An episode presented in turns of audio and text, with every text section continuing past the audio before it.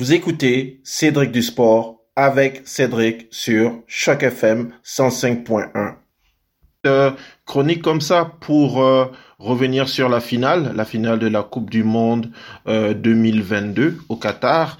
Et également faire un bilan global sur cette compétition qui a marqué bien des esprits, notamment pour les fans de soccer. Alors, la finale a eu lieu le dimanche 18 décembre. Pour nous, ici en Amérique du Nord, c'était à 10h et pour à peu près le reste du monde, c'était en fin d'après-midi ou en soirée.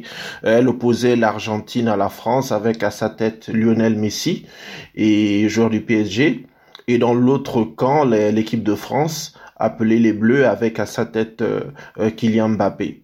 Ça a été un match absolument incroyable. Donc, disons, dans un sens, l'Argentine avait bien démarré les hostilités en marquant un but sur penalty de Messi à la 23e minute. Sur le penalty, il y a eu beaucoup de controverses parce que le contact entre le joueur en question, qui s'appelle Angel Di Maria, et le français Coman, Dembélé, il y avait un semblant de poussette, ou plutôt c'était même pas un tacle. Bon, toujours est-il que l'arbitre l'a accordé, on peut pas revenir dessus, mais bon, c'était discutable. Et à noter que dans ce match-là, c'était le 7e penalty accordé à l'Argentine en 6 matchs. Ça en fait beaucoup, les penalties. Donc, à la 23e minute, ouverture du score par Messi, argentin, et sur une belle contre-attaque, à la 36e minute, l'Argentine marquait un deuxième but par Angel Di Maria. À ce moment-là, on s'est dit, ça va être très compliqué pour la France, surtout que à la mi-temps, la France était vraiment dominée dans tous les aspects du jeu. Et c'est resté comme ça pendant une bonne période, jusqu'à ce que... À noter les changements effectués par l'entraîneur français Didier Deschamps vers la 40e minute, où il a remplacé deux joueurs de l'avant parce que, a priori, il n'arrivait pas à apporter de l'animation offensive. C'est lorsqu'il y a eu le changement autour de entre la 75e et la 80e minute, un fameux joueur qui s'appelle Kolo Muani, qui a amené beaucoup de vitesse sur le jeu français. Et là, c'est ainsi que, sur une faute d'un joueur argentin, à la 80e minute, la France a bénéficié d'un penalty. Et une minute après, la France a marqué un deuxième but par Kylian Mbappé. Donc, il a mis le penalty, il a mis le deuxième but. On s'est dit, incroyable. Incroyable parce que, avant ces deux buts-là, tout le monde célébrait déjà le sacre de Léo Messi. Et c'est comme ça que ça allait en prolongation. À la 109e minute, nouveau but de Léo Messi, qui décidément était l'homme de la situation. Mais sur ce but-là aussi, encore une fois, une controverse. Pourquoi ? Parce que sur l'action, un joueur de l'Argentine tire, le gardien français repousse le ballon et avant que le ballon n'ait franchi la ligne, il y a des joueurs sur le côté qui venaient du banc argentin qui sont montés sur la pelouse pour célébrer le but de Messi. Le problème, c'est que selon les règlements du foot ou du soccer, si vous voulez, lorsqu'il y a une situation où, dans une des équipes, il y a des joueurs en trop, on annule le but et on tire un coup franc. Mais l'arbitre, manifestement, avait oublié.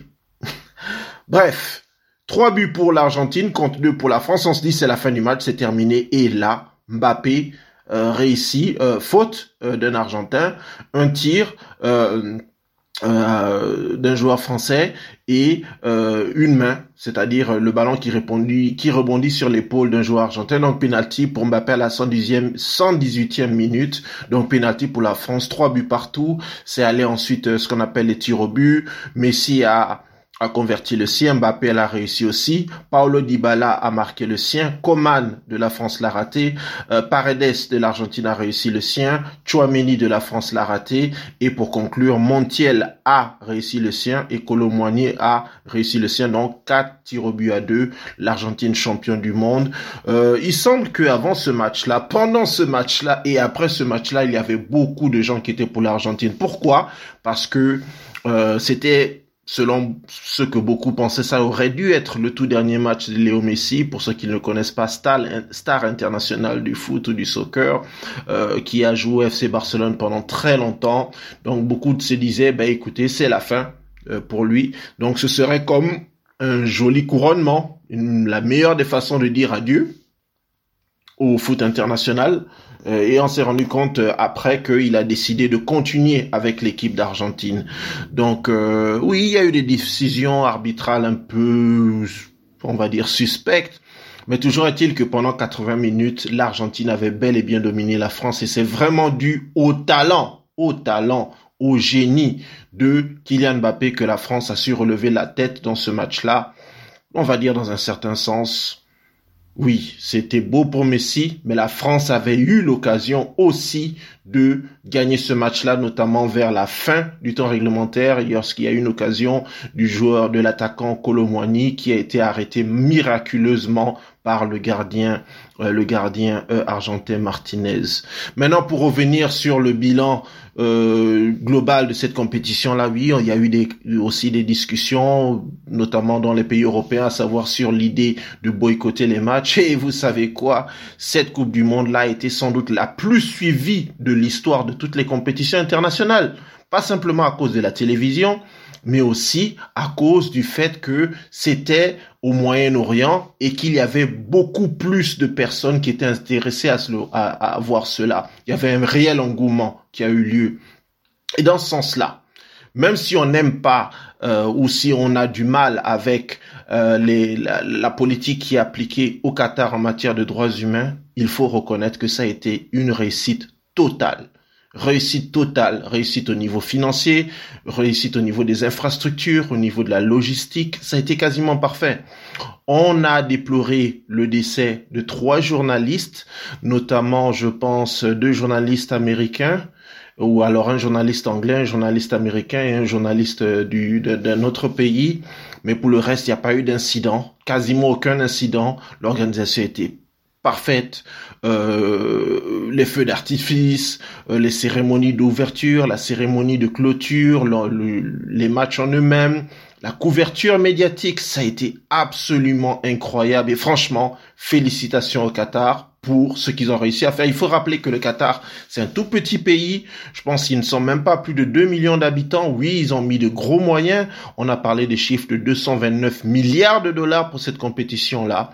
Mais ce que ça a apporté en émotion pour tout le monde, non seulement sur les télévisions, mais aussi sur les réseaux sociaux, sur les téléphones, sur les smartphones, sur tous ces supports numériques-là, ça a été absolument incroyable. Il y a eu aussi le scénario des matchs qui a été incroyable. Rappelez-vous, victoire du Cameroun face au Brésil, victoire de l'Arabie Saoudite face à l'Argentine, victoire des équipes du Maroc, le fabuleux parcours de l'équipe du Maroc, victoire de la Corée face à des grandes puissances du foot européen, victoire du Japon, les éliminations prématurées de la Belgique qui a déçu encore une fois, les éliminations de l'Allemagne qui on sait est une grande puissance du foot. Et d'ailleurs en passant, l'Allemagne qui va accueillir la grande compétition prochaine, à savoir l'Euro 2024. Allez, au vu de tout ça, qu'est-ce qu'il faut se rappeler? 2026, la Coupe du Monde aura lieu en Amérique du Nord. Ça aura lieu au Canada, donc ici à Toronto. Ça aura lieu aux États-Unis, dans plusieurs sites. Et ça aura lieu aussi au Mexique.